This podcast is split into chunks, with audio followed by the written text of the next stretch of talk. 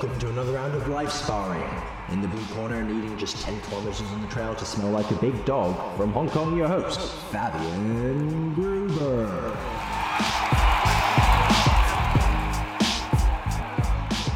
In the red corner, back for running laps through some old man's backyard in Tennessee, chasing the top dogs of the trail running circle from Aalborg, Denmark, Morten Klingenberg.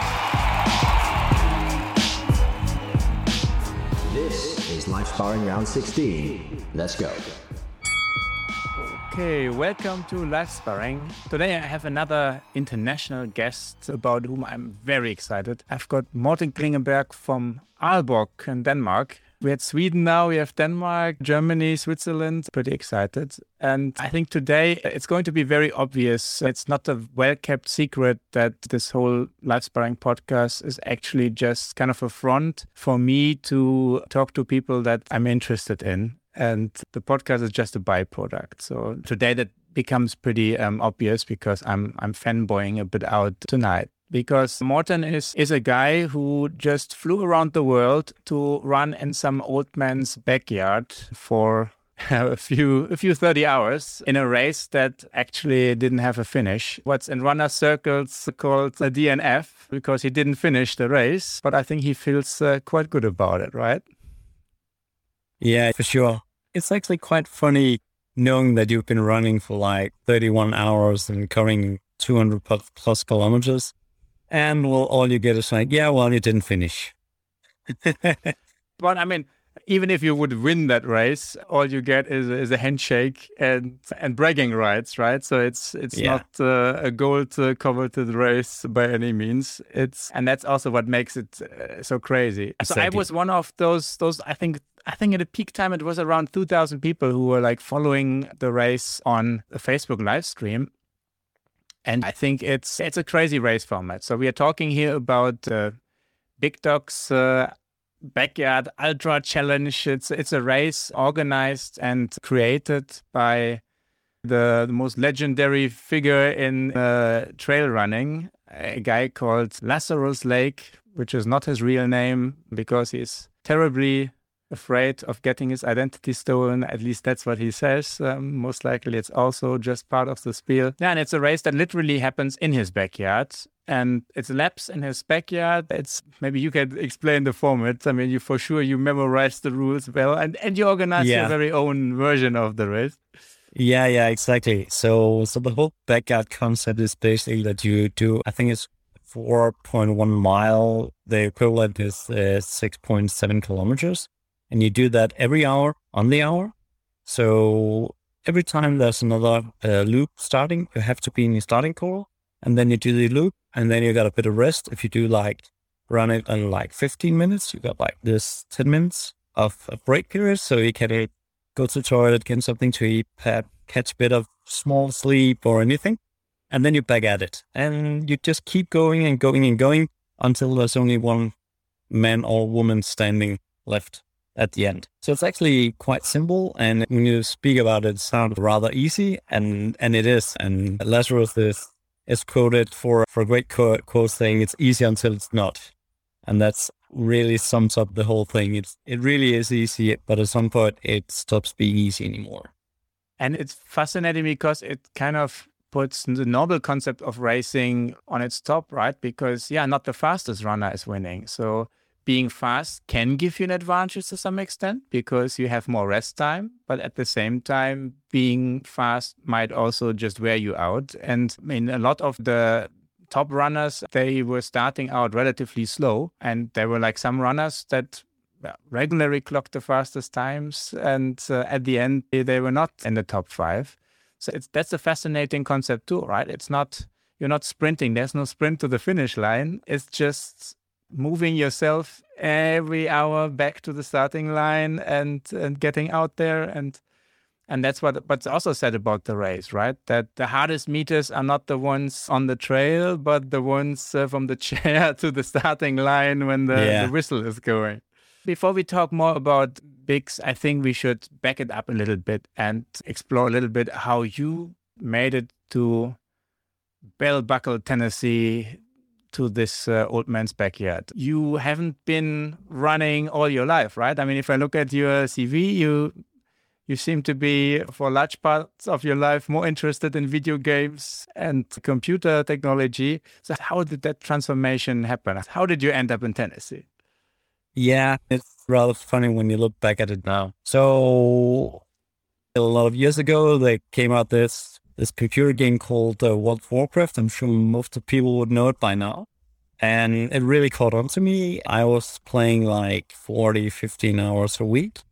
And I was also not all that interested in doing any education. And I was actually unemployed at some time. And then I was just playing computer games and it was perfectly fine, I thought. And then one day I was like looking in the mirror, I was like, well, this is not really how I would like to look and I'd like to present myself. So I started doing short jobs and I really just did that for quite a few years actually. No goals of actually becoming a runner or doing any. It was just a matter of keeping just tiny bit in shape, right? But then eventually I caught on, it, it caught on to me and then I started doing half marathons. I was like, yeah, at one point I was saying I'm never ever going to run half a marathon. It, it's just crazy far to be running, right?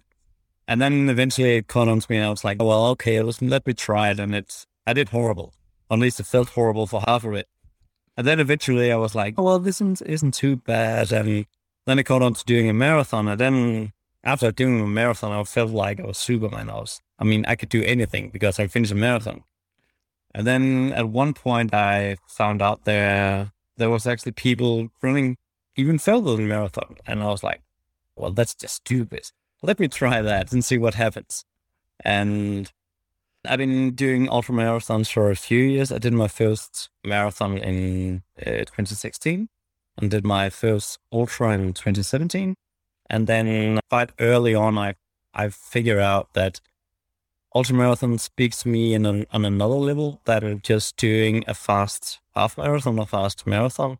I'm not a fast runner at all. I mean, I'm I've been been climbing some quite decent times by recreational raw standard, but I'm not anywhere near elite or anything. And and I'm not really motivated on doing a lot of very hard training just to earn like 10 seconds in a race or a minute in a race. So I, I started doing these uh, types of ultra running, and I was like, oh, well, this is this is different because it's not a matter of going anywhere super fast. It's a matter of uh, overcoming your mind and overcoming the the negative thoughts and and and also as a means to seek where I where is my boundaries, are my limits, and also to get confirmed right. And a lot of time, it's a matter of getting it debunked. So my limits isn't where I thought they were. I, am gay. I can actually do more. So that really caught on to me. And then back in 2019, the first backyard race was held in Denmark here. And I was looking, scrolling down. I just just gotten divorced and I was feeling quite miserable, really. And so I was just uh, doom scrolling on Facebook. And then I saw this race. I was like, oh, well, that sounds just quite stupid enough for me to try this out. So, so I did that and I was like, well, this is actually kind of fun because it's not a matter of going fast and it's not a matter of covering a certain amount of distance. You just have to keep going. So it's a lot of mind game going on. So I did the, that, I did the first in Denmark and I came back last year as well. Did that as well. And that really didn't go well. And for 20, 2021, I was like, well, so I'm going all in now. So I was mm-hmm. really preparing. This was my main goal for the year. And so in August, uh, we did the race. And that the whole concept up until now has been that whoever wins this race will get a golden ticket, which basically means you're invited to go to Tennessee to participate. So I was like, well, there's only everybody else needs to stop before me because I have to be the last one standing. so I got into the race with that mentality. I was like, well, there's two things I need to do here. I'm going to have a lot of fun and I'm just going to keep going.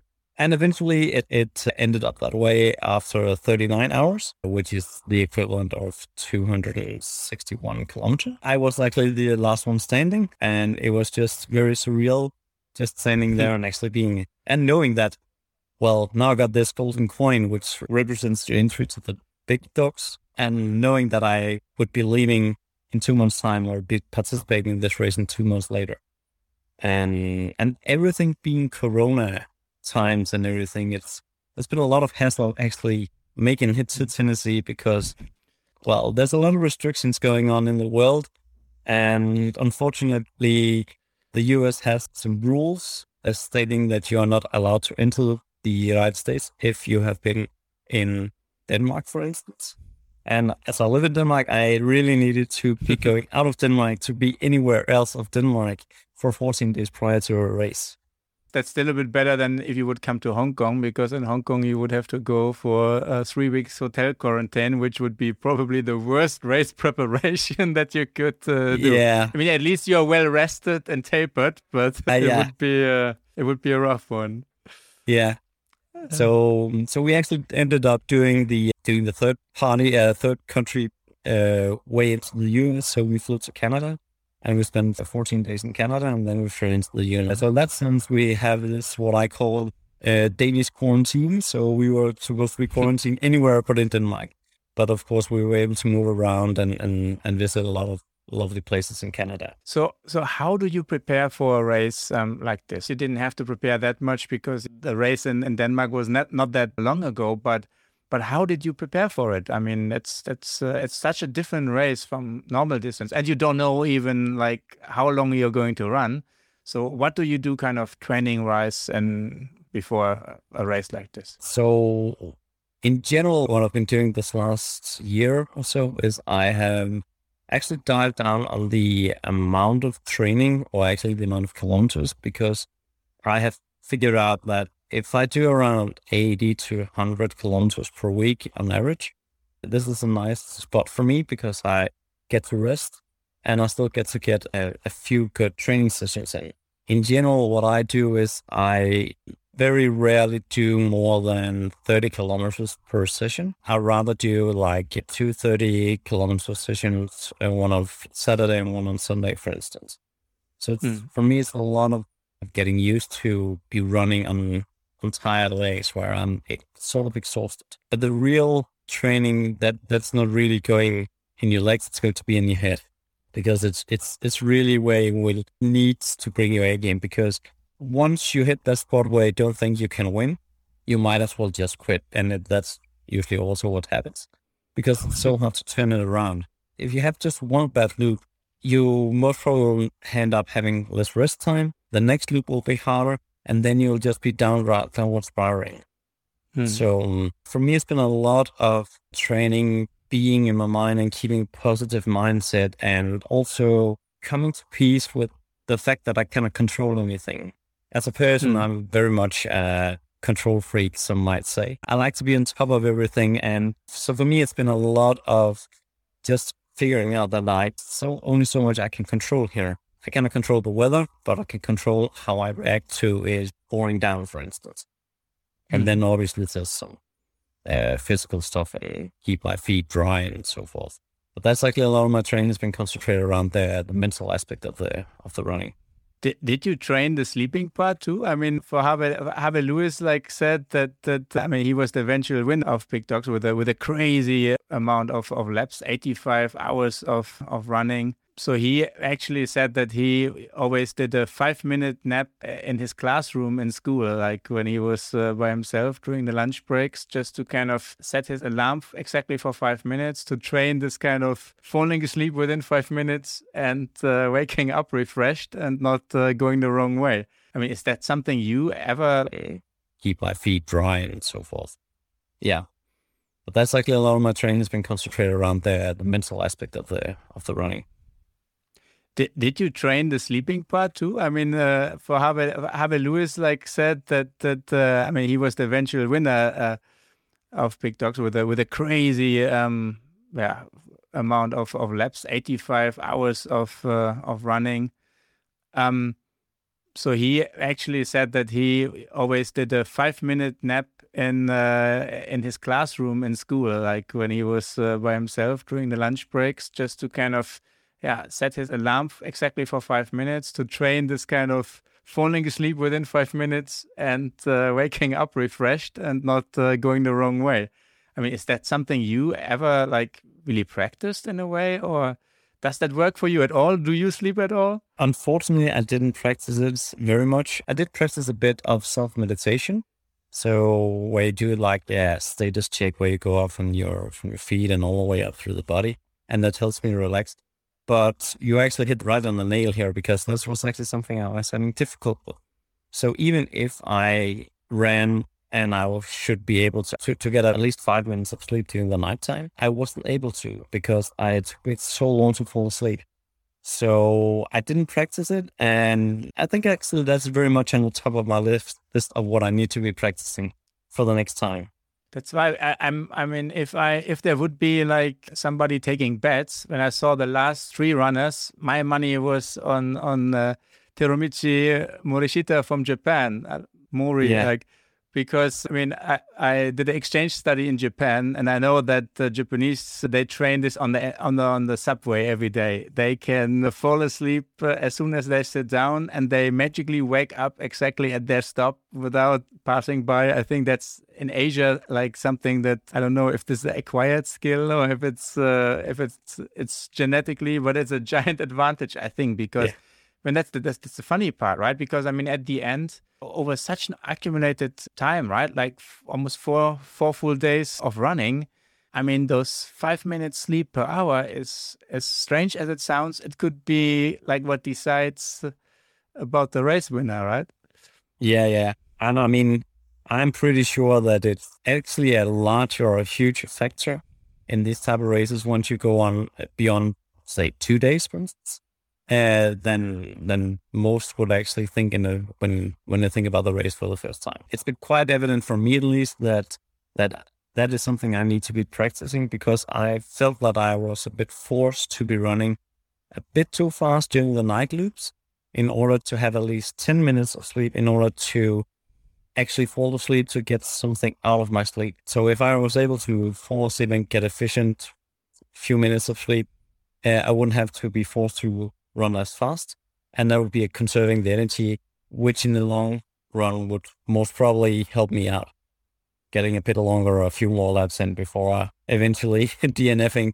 So in yeah in Bellbuckle you you run 31 rounds. So how like there was a whole line of runners uh, quitting in exactly the same round was there like something going on like chatting? Like you you turned back right? So you didn't you didn't you decided after after going out uh, that you wouldn't make it and came back. Some others they yeah just didn't make it back in time but i think it was quite a large number. And normally like this loop change is often a kind of critical moments because people like especially if they change back from the the night loop which is on the road and a bit faster and easier to run and then you go back to the trail especially in the morning light is still dim and there's uh, there's elevation to deal with. And so these are normally kind of rounds where you always watch and and think about it okay who's who's maybe falling out? But lap 31 seems to be kind of in the middle of somewhere. So quite surprising to see so many dropouts in one single round yeah. I mean, for me, I was having issues with uh, my stomach and I was feeling sick. And I think I've been doing like end 8 to 10, 12 laps perhaps with, with from the stomach issues. So eventually I was just having uh, severe stomach cramps and I was, so day loop that starts going out on uh, a bit on the asphalt and then turn around and then you come back and doing into the trails. I was basically walking a lot and I was sort of shuffling a bit about and then I could see I could only just keep the required pace when I was on the asphalt. I was like, well, I'm not going to make it all the way through the the trail loop here. But I was also a bit uh, surprised to see actually see some some routes that I felt was quite strong, just dropping off, and it was a bit of a bummer. And and I was like, oh, I think it was one guy, Ron, and I've been speaking to him early in the race, and he was doing very good, it seems, and he also done quite. I think he did like 43 laps in his qualifying race. So he's been even running further. On, and then all of a sudden he came in whilst I was sitting. I was like, wow, Ron, what, what happened here? So it's, it's definitely, it every every time it's something different, I think. And what what do you do nutrition wise? I, I saw you are kind of uh, fan of tailwind, it seems, yes. for, for liquid carbohydrates. Do you have something special? I mean, I think Courtney Dauwalter is like famous for Fruit Loops and like uh, all crazy stuff between uh, her races. Like, uh, do you have anything special? Did you have to bring something in from, from Denmark? Yeah, that's actually one of my problems. I don't know if it's uh, the, the main problem, but it was something a problem. So here in Denmark, we've got this like it's called rye bread and it's it's there's a lot of seeds in it, and it's very nice. We we use it for for uh, well a lot of a lot of our uh, dinner time actually. And I used to take one just one slice with the put on uh, a slice of cheese or a slice of ham or uh, turkey and stuff, and just eat that because as you mentioned, I'm doing a lot of tailwind, that's my primary source of energy. And then I eat this in between the loops in order to get something of any substance down in my stomach and be able to to just uh, get a bit of the water and, and bind it.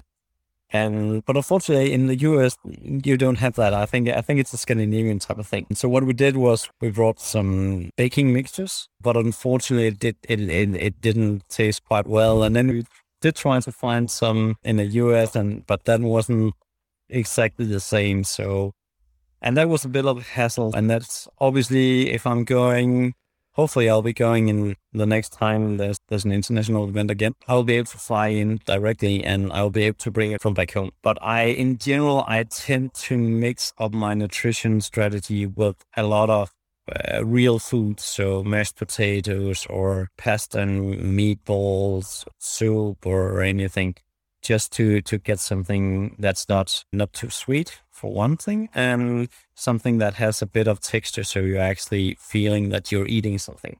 I mean, I can go for like 15 hours or so just by drinking energy, and then at some point it's like, well, now I need to be feeling like like I'm eating something. Pretty awesome. And how was the trail? I read your blog um, that you wrote about the 2020 Danish uh, big Dane backyard where you, although the, and I think it, the, that was actually for the, the satellite races that you did. The one where you said it went not so well, where you had like chin problems. And so this one, I think there you had a trail where you could power walk it pretty much without running if you had to. And uh, so you experimented a lot with running parts of it and then walking parts of it. So, how is that trail in Tennessee? Is that possible to also walk it, or do you really have to kind of keep your steady running pace? It's not an easy trail, that's for sure. I don't think I will be able to power walk it, and, and I actually can walk quite fast. On, on flat, normal roads, I can actually do like eight kilometers per hour just walking if I'm concentrated, and I don't think I'll be able to do that in the in the bits. I don't don't necessarily say it's super technical, but there's a lot of small breaks. So I was having a bit of trouble actually getting a good flow on the uh, on the trail. So it was a matter of that. Oh yeah, now I have to stop, and now I have to walk, and here's the rock sticking out of the ground, and I don't want to be falling over here. And then you had other spots where you was like, okay, yeah, so this is just downhill running, no problems at all, just keep going. So it's not as hard actually. I just didn't manage to to find a good rhythm, a good flow on the on the trail. And one of the other things was that a lot of the other guys and girls they were actually very very good at just running on a very steady pace, slow but steady, even on the inclines, and uh, and that doesn't work very well for me. So I would rather be doing a bit faster running and then be walking more. So mm. I was doing a bit more different than they are. I'm not very good at just very slow running and just mm. too much of a steady running. But the trail is quite narrow, partially, right? I mean, I saw, it looked at least like where the camera was set up, it looked sometimes really quite narrow, as if it's hard to overtake somebody, even if you're in the bush. Yeah, yeah, it it it was it is quite narrow, and I know some people are struggling a bit because they're not able to run their own race because they feel like they're trapped be- between other runners. I mean, in mm-hmm. general, people were quite quite good at, at uh, noticing when people wanted to pass and step to the side and everything. Nobody wants to be just be the guy who is, oh yeah, can I pass and can I pass and can I pass? So you really need to find the rhythm. Unfortunately, or perhaps this was actually fortunate, a lot of the European people weren't able to participate due to the restrictions that I was facing as well. So normally there would be like 70 or 75 participants. I think 75 is the maximum, right? That he, he says yeah. he has space in his backyard. yeah, and I, I would I, I can see how that could be very crowded in the first 24 hours or so with that many people. Especially, I mean, not, not only on the trail. I wonder how they do that with the toilets because you have a very limited time frame. exactly, exactly. I mean, that's the other thing, and, and even just tents and everything, because everybody w- really wants to be to have their own tent to get back into and, and and not just in the in, in the community mm. area as well. So there is certainly some limits to how many people could be there. So what bumped me out a little bit was that it's such a pity that not more people saw it because I mean, as I said, I watched it pretty much almost the entire time on on Facebook because it's actually quite TV friendly because yeah you have the fixed time roughly like that depending on if it's night or, or day loop but the fastest runner comes in around 40, 40 something ish uh, minutes to the hour. Then you have kind of uh, 20 minutes to, to see them running off again and to see if somebody didn't make it to the, the corral. So that's actually like a much more TV friendly format than, for example, a 200 kilometer race or something, where at the end it's the finish line that's interesting. And in between, you can maybe visualize distances on a, on a graphic or something. So yeah. that's actually, I think it has so much more potential. And after all, it's just kind of an extreme feat of human endeavor, right? I mean, I, I must say that at the end, uh, 85 rounds, that's yeah 354 miles um, like i don't know like 400 500 kilometers uh, yeah pretty much i mean that's 70 kilometers it's it's it's nuts it's nuts right i mean to run this with with I think Harvey Lewis average loop was 50 minutes and a bit. So like doing this with less than 10 minutes uh, rest every hour is just just incredible it should be much more celebrated it should be much more i think frontline media interest and so that's that was almost a little bit sad but at the same time it made me feel quite uh, privileged to watch it and yeah. kind of made me a little bit bad when i went for went to sleep because somehow you kind of uh, feel almost bad for those people who are still going out yeah. there and and it was actually quite amazing because when i was done I have a brother who lives in Kansas, and we have we made arrangements so they will come pick me up and my girlfriend up, and we will drive back with them.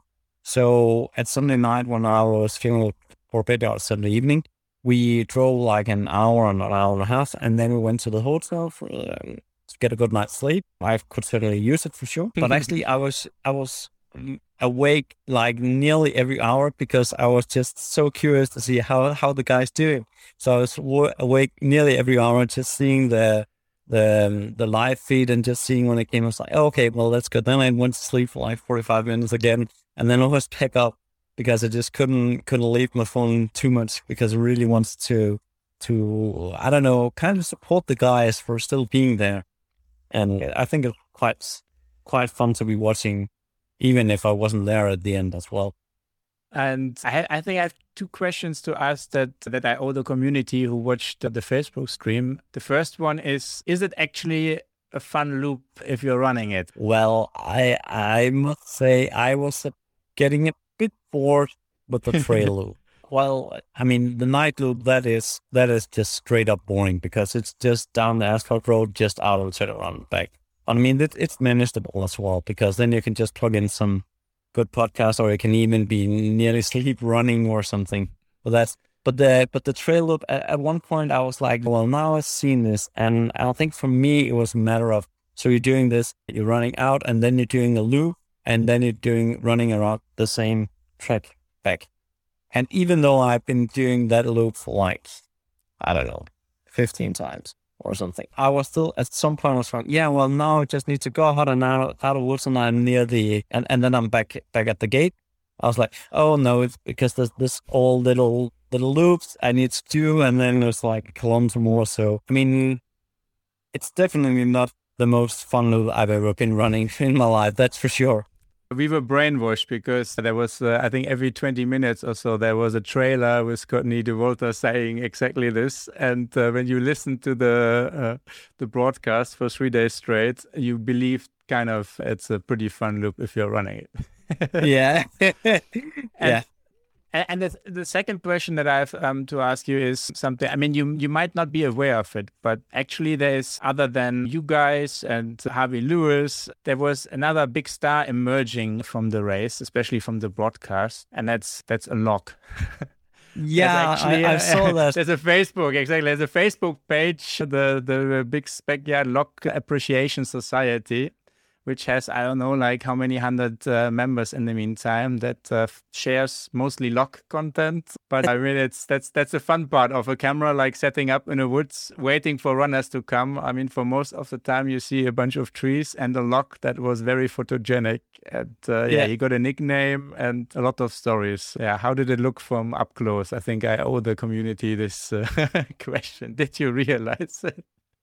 I don't actually realize it, but I did see a lot of chattering going on in the chat about a log, and I was like looking at this. I was like, I know exactly where this camera is set up, and I'm actually a little unsure what you're talking about, guys. I was like, well, who's the more sleep deprived? Is it you or is it me? Actually, so but it was really fun. I mean, there was a lot of jokes going on because I mean that's that's the funny part because yeah, at the end, most of the time it was also just a few hundred people in in the Facebook stream and you recognize the names and uh, it became a running gag because, of course, there were, on one hand, people were asking the same question over and over, and mostly like, "Where's uh, Courtney Dauwalter?" it was fun. So there was this. I think it. Trail runners have a special humor too, and and you must have a special humor, I think, to enter these races. I think that's uh, that's kind of the the crown jewel of uh, trail runner humor is uh, to enter a race like this with so much pain and nothing to gain. Yeah. exactly. So I started out like most people do by running just normal flat asphalt races. I mean, Denmark is super flat. Yeah. And I don't think we don't have any mountains or anything really. But I found out when I once I switched into doing more trail running and especially once I switched into doing more ultra running, I found that the community and especially in the ultra running community, it feels like we are just a bunch of people cut out from the same nut cloth. There's a lot of uh, helpfulness going on, and people know what we are talking about, and and it actually feels like a large family. And I think most are most probably also influence on on the humor and part as well. I think that's also like one of the themes of this particular race, right? So that's that's why it is in his backyard, and that's why the number of participants is limited because it was like all those races kind of originally thought of more like a family reunion of the cycle, like a circle of crazy runners who meet uh, once per year and do a race together and share kind of uh, a few pity tens. yeah, yeah. And it became quite evident for Julie, my girlfriend. She was with me as crew, and she was a bit worried that she was going to be just sitting in the corner when I was out running, and she was be sitting in the corner by herself, being the odd Dane from, yeah, I don't know, the city, uh, the, the island of IKEA or something. and uh, and and she was very, she was a bit worried about it, and I was like, yeah, well, don't, don't you should be worrying, and and she's also runner herself, so she knows a lot of this. And once we got there, and it was quite evident uh, that people were just wanting to include everyone and be helpful. So at one point, we were lacking a chair for me to to just lay down with a recliner, and and and some people overheard it and was like, "Well, I think we got one over here." And then a few minutes later, they came on with a perfectly fine working recliner chair for me. And at some point else, I was like, oh, well, we need some tops to put up on the tent to, to make more sides on, on the tent. And another guy's like, oh, well, we got some over here. You can have that. And I think it's actually Harvey Lewis's crew. He was having this tent uh, right across of our. And he was like, oh, yeah, and there, uh, uh, you, you need some zip ties. And my girlfriend, she's not very tall, too. So she was like having trouble actually getting up. So he's like, well, let me fix that for you. So it was just so family and friendly, and everyone was really helping each other out. There was like zero competitiveness going on at all. That's also like a special part of this race, right? I mean, they call the second one an assist for, for a reason because there's no finishing line. So you can only set the records if yeah, you run with a bunch of people who are as crazy as you are and almost as good as you are. And that's different from a race where if you're faster, then you're fast. And some racers that race from the top, they never see any of the of the others. And here, I mean, you you, you run with them and you need them also in a way because else the race would be not that uh, spectacular and interesting.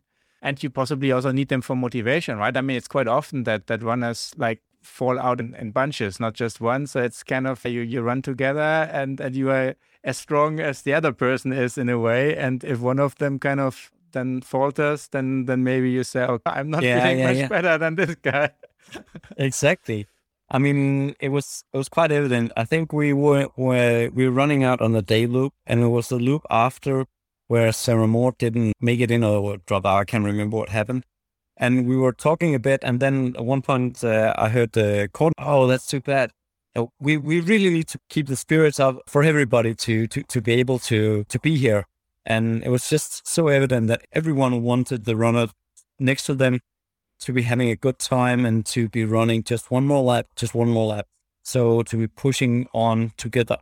I'm rereading a book called How Bad Do We Want It, which is basically a lot around endurance athletes and with mental strategies that you can apply. And there's exactly just yesterday I read the uh, the chapter that's uh, surrounded about the the group effect, which basically is uh, saying this. So uh, when you are running in, in a group of people, you are actually doing better because you are lifting each other and it's not quite as painful, it's not quite as hard, and you're not quite as inclined to be stopping. And also on the flip side, when people are dropping out, it, it, it comes in waves.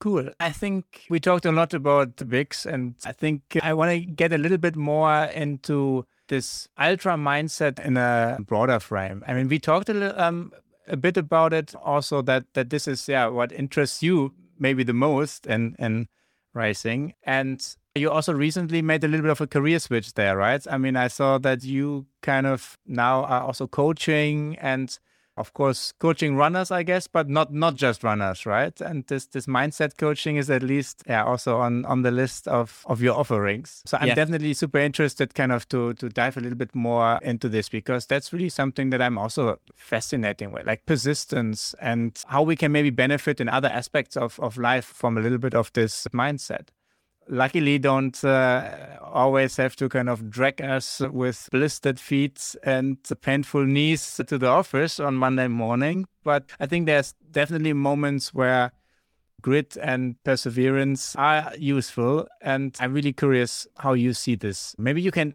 tell us first kind of how your Lubbe is came about, and if I translated it right from Danish, it's uh, "run crazy." yeah, and that's that's kind of you, you do it like me right? I mean you have this uh, good branding where you have your your website and your company but it's also kind of your nickname in a way. It became your yeah. nickname. I think it's it works with my life sparring kind of uh, in a similar way in the meantime. Yeah. so i'm in the meantime also that life sparring guy. Smart move. I can definitely recommend yeah. the strategy and it actually came around just just one day. I was i was just done doing my first marathon and i was like this is such an amazing achievement that i have been doing. Everyone but it would would have to know about because it's just so amazing. Also I, I don't know if self-obsessed is the right term but i was so much overflowing with positive energy about the achievement and everything. So that's basically where it started. And it started out just, just doing some blogging and then I did a bit of a career switching, which is actually it's it's more tied into running than I initially has been uh, aware of because actually I I came to a point in my life and I got divorced and uh, I was at a point in my life so I was like, well, so I know that I can do a lot and even the stuff that I don't know I can do, I can at least try to do it and see how it goes because I have now learned that a lot of my limits aren't where I think they are. They are even further out. So I think what all this running and especially doing the ultra runner has taught me that I should shouldn't be too afraid of just trying stuff out and shouldn't be afraid of failing. Being a guy who wants to be quite a lot in control and also being a person that I would like to do everything correct and the right way also means that I've somehow been quite uh, scared to be failing. And that's something I've been taking away. So basically saying that, so even if you fail, you don't fail. Now you just learned something and whichever that is. And I think that's, really one of the, the, the key aspects in mindset I've been taking away from running is that I'm not as, as afraid to be failing and I'm more uh, inclined to just try something new and see, okay, well, let's see where this leads us and where this goes.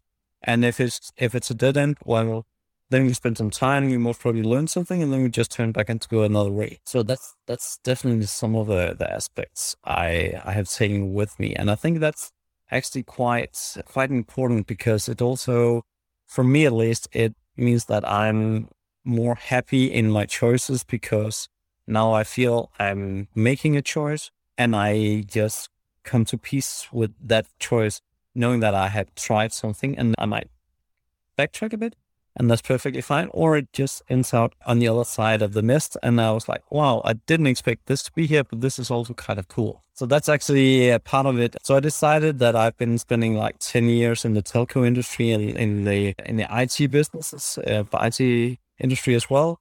And I was like, well, let's, let's try and try this out, but doing a bit of coaching as well. So last year during Corona, I was let off from my current work or my last work and I was like, well, so this is definitely a good time to be exploring this. So this is where I am right now. I am, unfortunately, I'm not able to live uh, 100% of my, my running or coaching business, but it, it's going in, in the right direction. And I mean, this is also one of the takeaways. So I'm trying out, seeing does this work? Well, it's not going as fast as I would have liked it to, but it's definitely going.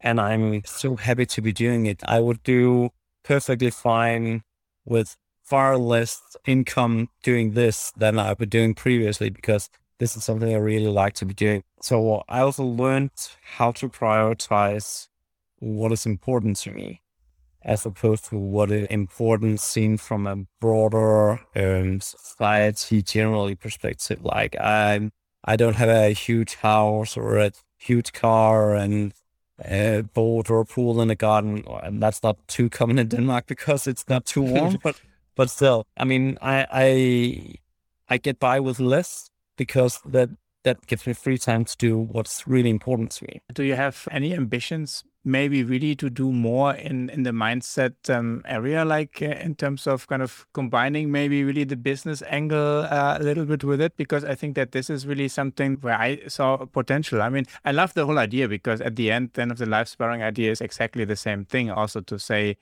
you have to expose yourself. You have to put yourself out there. You have to be vulnerable because only then you can improve. Only then you can find your limits and go beyond them.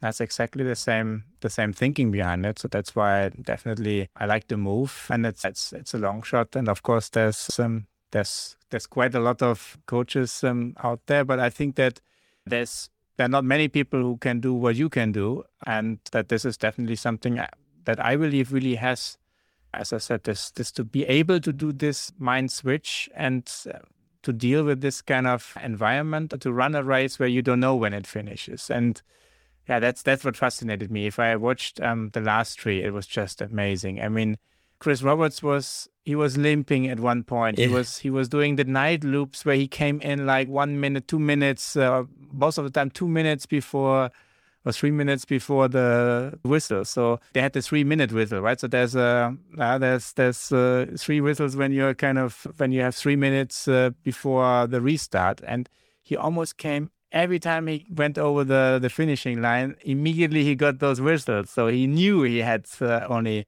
three minutes. And that's the night loops where you would normally kind of, if you are still relatively fresh, you run them in, in 45 minutes and you have maybe 10 minutes for rest and five minutes for eating something or so. So it was um, absolutely crazy. Like, not just that he could continue, but also for the other two who, like, every time would have thought, like, oh, this guy is out. He can't do another round like this. And then he yeah. can do another round. And then it changes to the day loop where you think, mean, I was pretty sure that he wouldn't have no shot on the day loop because he could barely do the night loop on time. And that's special. I mean, to be able to shake this off and how Harvey Lewis, I mean, he did, I think on, I can't remember which one it was, but like on lap 78 or something or 79 or so, he did a sprint duel with Murray on the, yeah, on the hill where they were just for fun, like running up the, the hill, like sprinting for sprinting points. Yeah. And he, he looked as if he could still have done another. Like he looked very unfazed, right? Very kind of as if he, whatever happens, he does his race. He started as one of the slowest the whole time and was so consistent, so steady. Do you really believe that this is something that, that this mindset is something that everybody can develop? Because if you look at the top trail runners, I mean, I had one of my more like local uh, regional heroes um, on the show, Vlad Ixel, and my very first podcast. And I mean, he's a he's a podium runner, so he he wins 80, 90 percent of the races he enters, and he races mostly in APAC, but he runs everything between marathon and shorter trail races. So I think mostly up to 50k but he's he's not not per se like a like a long ultra runner but um, he runs kind of those middle distance trail runs and he wins everything but he's he started kind of running like you in his mid uh, mid twenties, relatively late after yeah, smoking and drinking and not having the healthiest lifestyle. And it took him a year or so to start winning uh, winning races and being competitive. So that's always this discussion. So like a person like him is definitely just athletically gifted. I mean, he could have done something else. He could have also if yeah. he would stayed in the tennis camp with um, six years, if he would not have run out of money at that time, I mean, he would maybe have been a competitive tennis player too, right? So, and that's the part that that is like always a little bit sad for like like a mediocre person like me because I know I will never kind of make a podium in any race. Huh?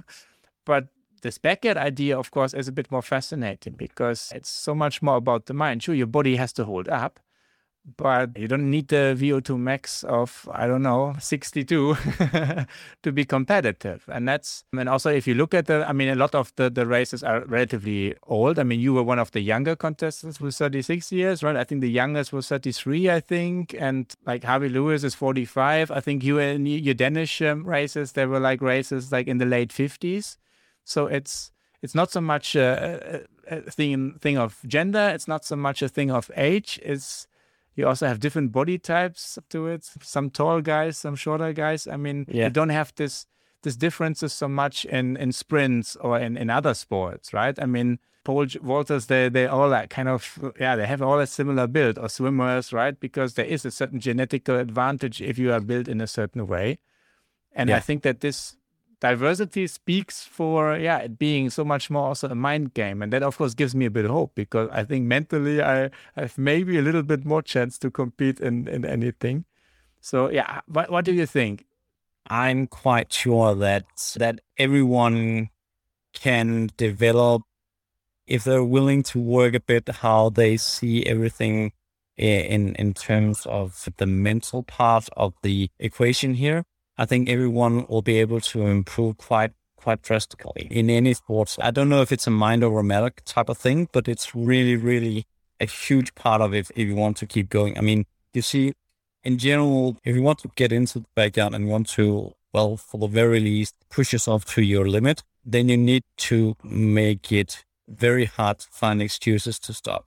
Meaning that if you're do- going to enter a race and it's like, well, my personal best is for whatever distance, or I, I would like to do like 24 hours, which is 100 mile, and that would be a personal best, then I will be pretty sure that you will be going to stop quite around that time once you hit the 25 hour mark, because you're getting yourself an easy out. And that's that's really where it comes in. So you really want to be going into these type of things with only one goal, and that has to be I'm going to be the last one standing here. And I think it's a good analogy to uh, apply to other aspects in your life that you you need to be going into the stuff that you that's important to you wholeheartedly.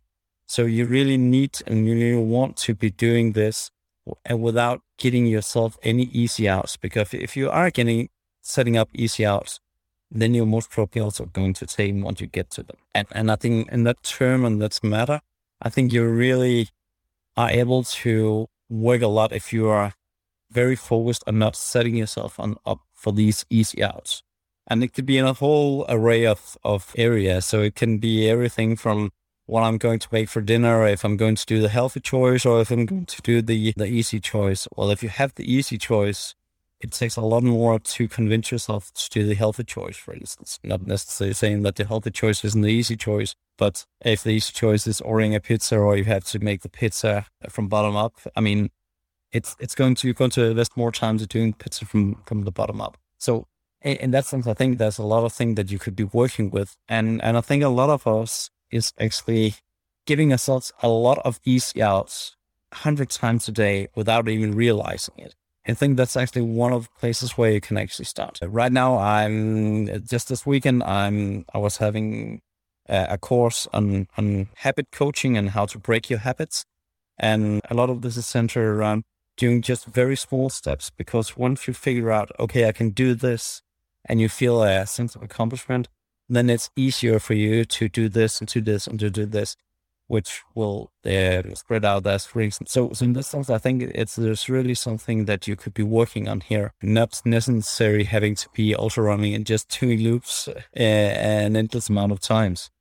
It's interesting because you have kind of still a holistic plan in in that way. Because I think that the other extreme strategy is what some of the runners say is, I don't care. I always just focus on the next loop. I always just say it's just I just have to complete this loop. And that's kind of the opposite uh, strategy, kind of to make the goal kind of as small as possible and say, I don't care. I just do one loop and I do another yep. one loop and one loop and one loop. And you just don't notice uh, anything else. You just um, focus on the loop. And this is something, to be honest, that I'm not the best at.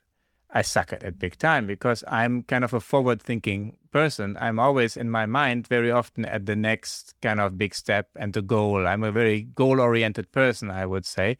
And I struggle, even though I also try mindfulness meditation and a lot of things, but it's just not something that comes to me natural. I would have problems with just this loop thing because in my mind I would kind of calculate and see and and analyze and say, oh, if my knee feels like this right now, that means in three rounds when it goes back to the day loop, then this yep. might become a problem or something, right? So, so that's kind of interesting because I think that's maybe maybe there are really like two types of runners, like the ones um, like you, you who have kind of more like a game plan and and more like an overall mindset approach, and those who really say, "Nah, completely be in the moment, just focus on this particular loop."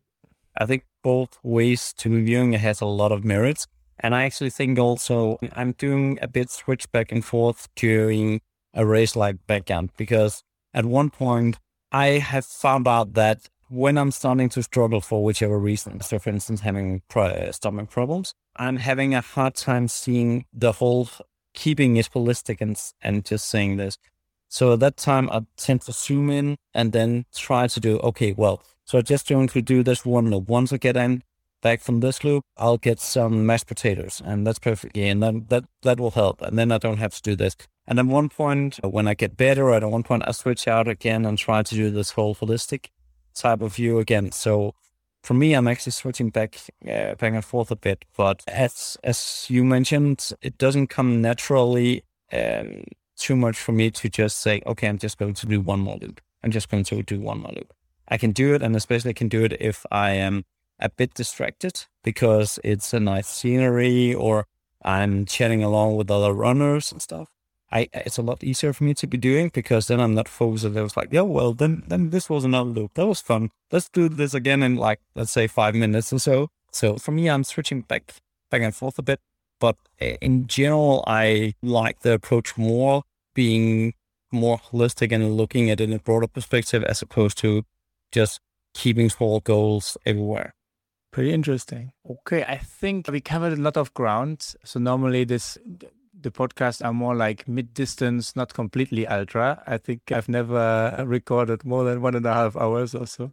But I think uh, I'm definitely interested what's next for you. So you have your, your own races that you organized. I'm, it looks as if you're coming back to the backyard. I mean, you you didn't seem to have enough of it yet.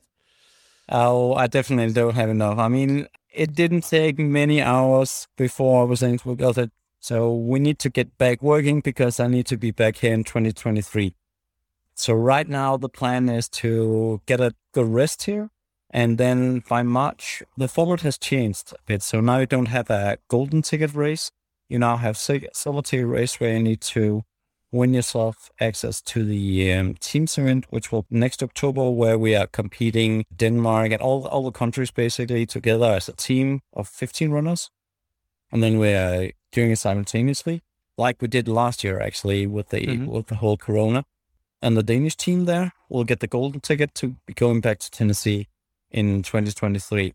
So basically, what the plan is here, I'm going to be racing in March for the silver ticket race, which is the original race in Denmark, so to speak. And I really hope that there will be a lot of guys really wanting to push themselves because I would really like to be pushing the boundaries at least up to two full days of 48 hours for sure.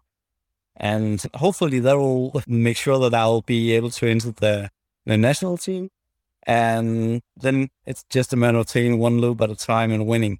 Because I definitely would love to go back to Tennessee and, and have another crack at it. That's for sure. Good. And are you planning to organize more races uh, in the format? I mean, you have already kind of uh, this uh, the Clock race in Denmark. That's also like a, a, similar format, but you cap it normally at at 100 kilometers, or how, how did it uh, work? So in the past, I've been capping it around 10 loops or the, this, this year I did uh, like 15 loops. So it's like 100 kilometers because a lot of my uh, participants were like, well, can we do 15? Because then it's 100 kilometers as opposed to just 50 miles. I was like, well, sure we can if you are, if you're crazy enough. I'm certainly crazy enough to do that. But actually next year, Round Clock will be also a silver ticket event. So whoever wins at my race will also earn a spot in the national team. So I am organizing that. And actually, I am also organizing it a limited winter edition, which will be held in January. So hopefully there will be snow and everything in January in Denmark. And that will be kept for, uh, for 15 hours. So 100 kilometers. But your own race, you can't you can't enter as a participant, or will you also uh, race your, your own race? I mean, the first time I did it, I actually did the race as my own training up until the the Danish backyard, and and I was racing along, and it was super fun, and we were like forty uh, participants or so, so that was a lot of fun. But I wouldn't do it in my own race anymore, and and I wouldn't want to do it either actually because I think it is just so rewarding to be organizing the race and have the ability to to chat with people and seeing how they're doing and try to help them a bit as well. Because a lot of things can be said about Lazarus Lake. And and surely if you watch documentaries about the Barkleys and everything, you would look at him saying, okay, he's a cruel guy. He just wants to see people suffer. But actually, on the contrary, he really wants you to succeed in, in finding your limit and pushing your limits. And I feel the same. I think I, if I could get all my participants to just be going for like 30 hours, 40 hours, 50 hours, I would love to do that because it's so rewarding to be on the other end of it as well. That's, uh, I think, a really important point, right? I think he's famous for saying it's easy to create a race that's uh, undoable. It's not so easy to do like a race that's doable, but people don't feel it's it's doable, right? And that was for the Barkleys for the yeah. longest time, right? I mean, they held it 15 times and nobody ever finished, and then it took one person to finish it, then you have this phenomenon that you had also, I don't know, like with, with mile races or something. Then if one person can do it, then suddenly a lot of other people realize they also can do it. And he had to make the race harder. yeah, yeah, yeah. Uh, he was feeling he has to push it kind of uh, a little bit further. I think that's that's fascinating too. It seems that, that race organizing is also something you you're having too much fun to, to yeah. stop doing. It's a lot of hours and it's a lot of work and it's definitely something that I'm getting rich of, but it's it's it's just giving me so much more in terms of new friendships and, and really seeing people working and doing the best at, at what they love to do be doing. So it's I can definitely see why he's keep doing it. It's just so much fun. And especially the backyard setup because you get people back at the at the camp every hour. So they get to chat back and forth for people. I mean, one of the beauties of this is that if I participate in a race, I usually will be running along people that run roughly the same tempo as I. So the front runners, I will never see them. They take off, and once I cross the finish line, they're already gone home. Uh, and I mean, the back of the peel, back of the pack as well. Most probably, I won't see them either. I'm I'm always happy if there's still something left to eat when I arrive.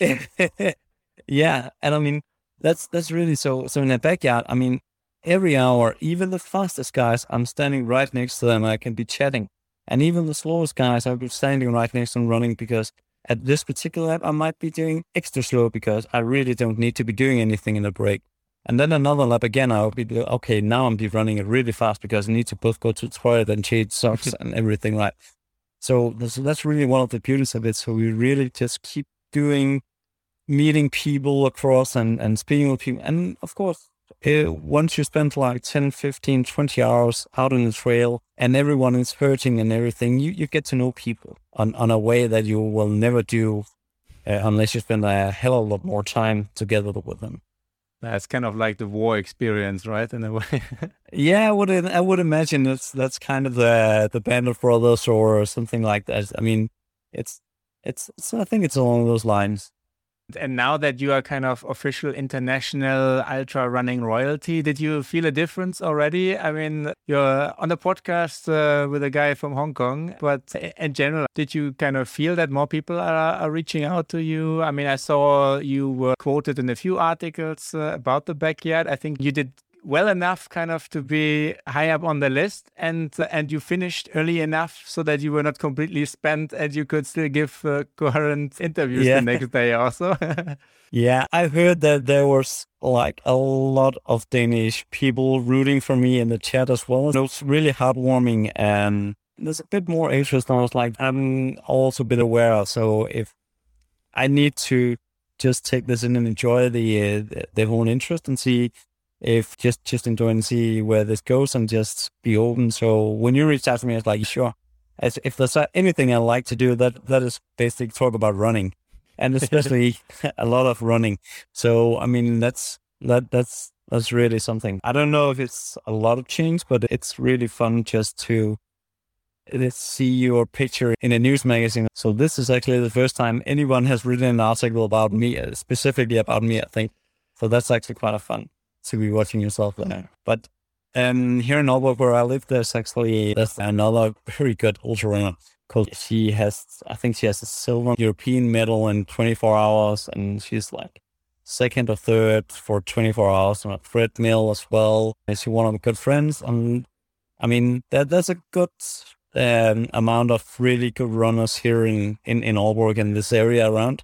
It's not like it's uh, wow, so now we got an ultra runner an international level or something. To be fair, I'm not really seeing myself in any other light. It's I still refer to myself as a as a hobby jogger. The long hobby jog that you're doing there. yeah, yeah. I mean, and and also my my coworkers they're also just. I mean, the first time I came back when I won the the Danish race, and so they were asking, "So how long did you run?" I was like, "Yeah, I, I did like uh, 39 hours, and you just see the eyes just turn completely blank. I was like, "Can you repeat that?" Because I thought you said 39 hours. That's just crazy stupid. So that's still the same. But a lot of people has just come combine and messenger on Facebook and say, "Oh well, that's really nice. We were following you." And even people that normally wouldn't be interested in running and so forth and everything. And I think also that's what's part of what the the backyard is doing. It's it's like you said, it's it's very very friendly to be watching and easy to understand, and then the rules are simple, and it's it's not really a lot about running. It's a lot about the mental aspect and seeing people well somewhat slowly fall apart, I guess.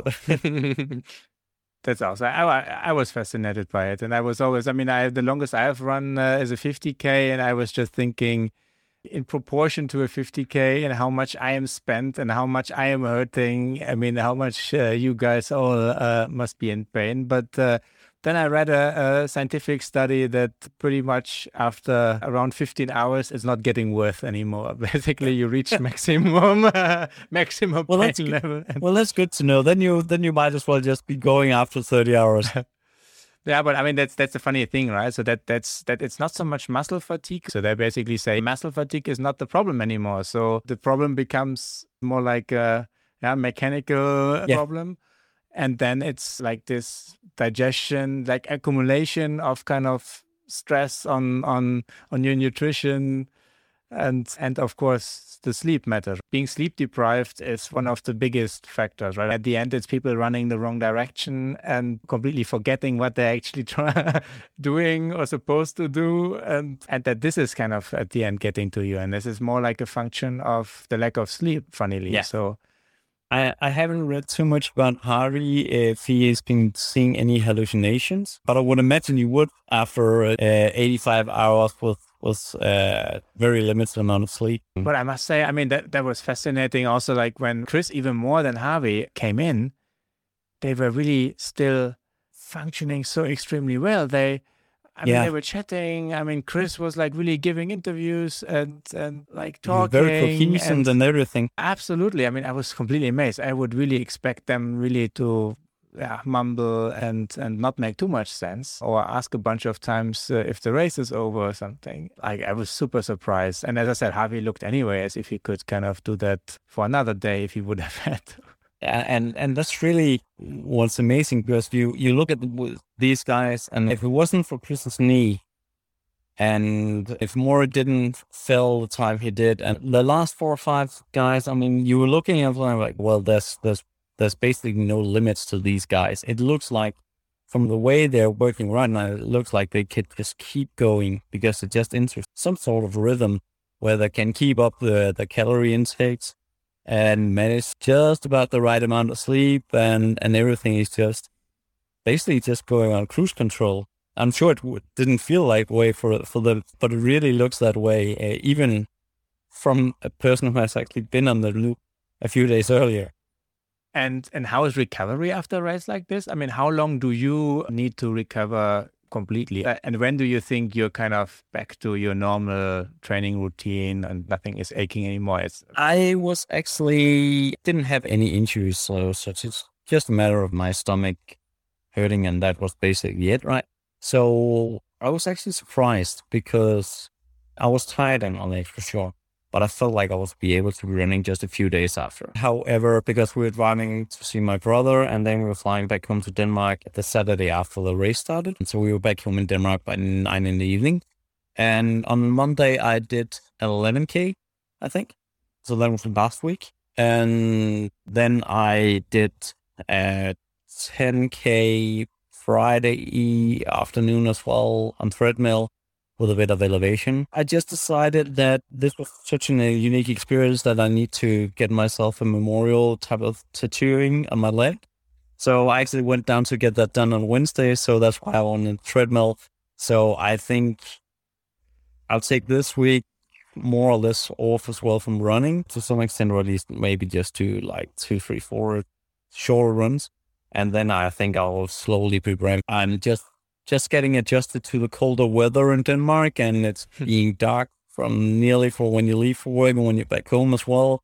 So it's just a matter of getting out of uh, that tipping point as well. But I, I was actually very surprised because I didn't feel smashed and bumped anywhere in, in my body as I was expecting. And I mean, back in, in August when I was done with the 39 laps, and I mean, for sure, I did like 54 kilometers more back then. I was just completely smashed. I, I was just feeling so bad everywhere in my body and especially my knees. And even when I did go for a run afterwards there, it just feels like my legs are just empty for energy and just heavy. And I haven't had that same experience. So I was a little surprised actually. So I'm have already been looking at like, oh, well, what type of races could we be looking at in December or January, for instance, just to just keep keep going for practicing.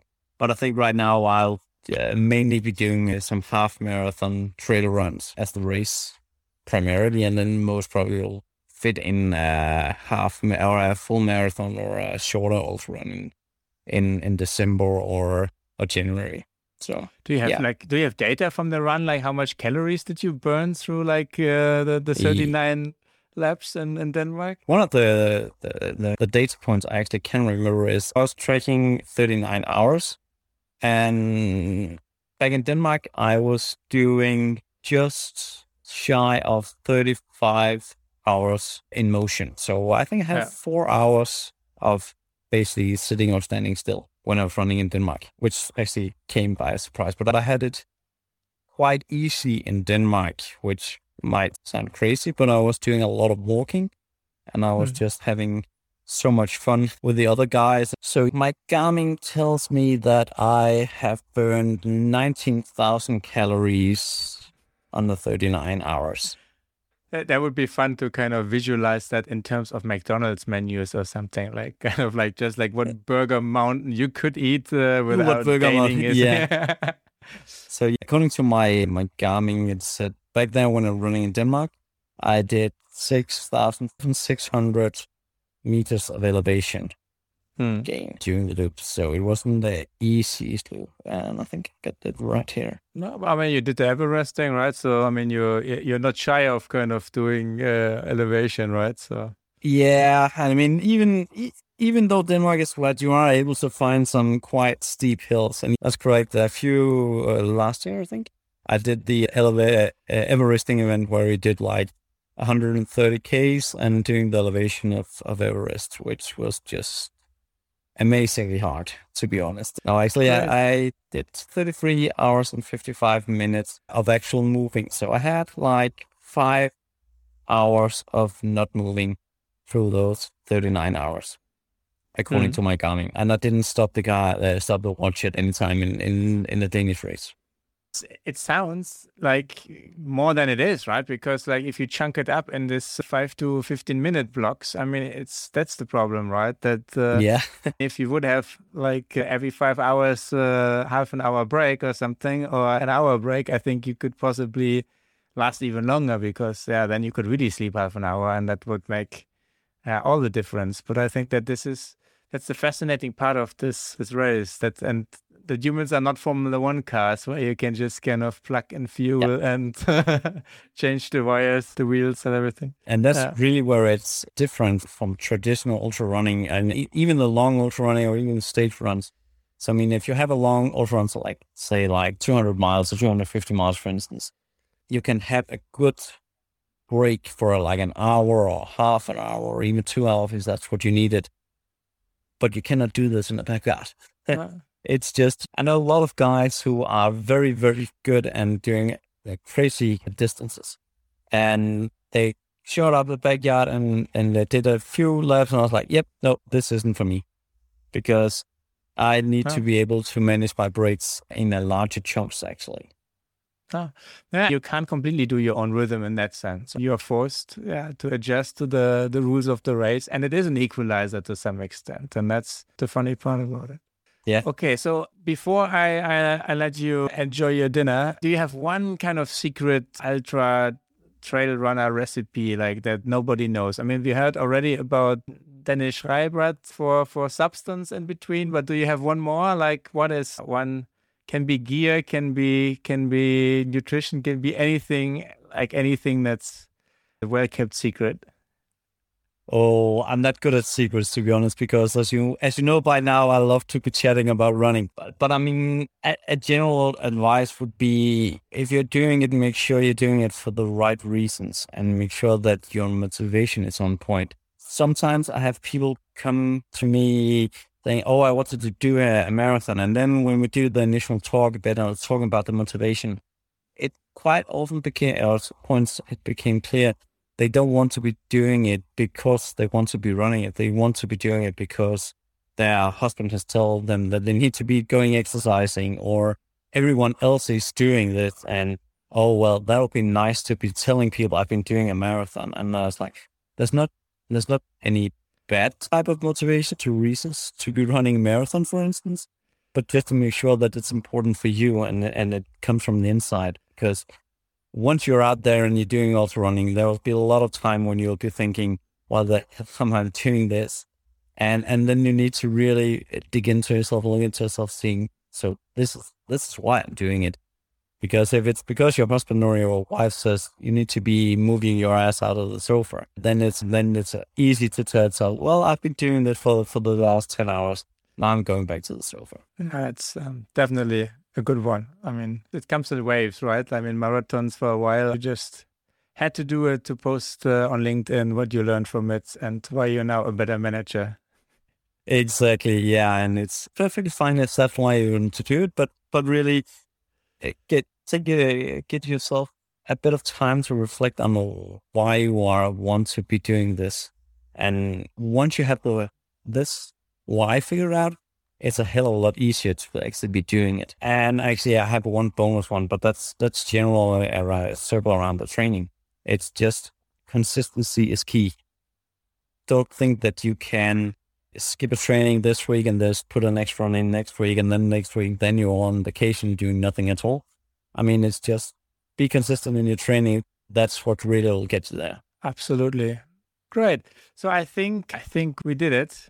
Morten. really like fun talking to you. And uh, as I said, I was uh, really fanboying out a little bit. Like it was really fun to see you on the on the trails. It was awesome to see you after the the race, after you dropped out. Uh, to see you still on Facebook chatting with the people who were following the race. It was uh, great also to have like directly somebody kind of chiming in on the experience. Yeah, it was uh, really fun and I can't wait to see you again in one of those races. And I will definitely follow this whole backyard elimination qualification uh, process until the next uh, World Championship. I think I guess the best way to reach you if somebody wants to yeah get a little bit of personal training uh, from you is through your Loubetossa website. You also have the same handle for for Instagram. I will link everything in our show notes. I guess that's it. Do you have still any anything you want to share? Any any anything you we didn't cover or anything that people still need to know also when they want to hire you? No, I I think I'll just say thank you very much for having me on this podcast. I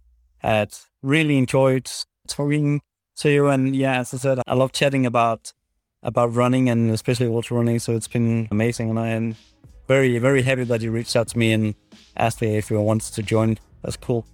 Awesome. Then thank you very much. Yeah, you're welcome. This was live sparring around 16, Big Dog's Backyard and the Ultra Mindset with guest Morten Loubetossa Klingenberg and me, your host Fabian Gruber. Live Sparring is produced by Thomas Latter. Intro and outro beat are by my Casey producer.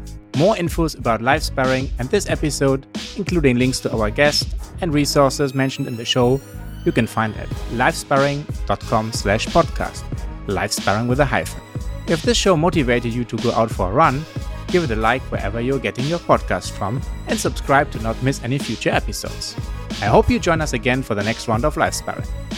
Until then, stay healthy keep your hands up, and protect yourself at all times.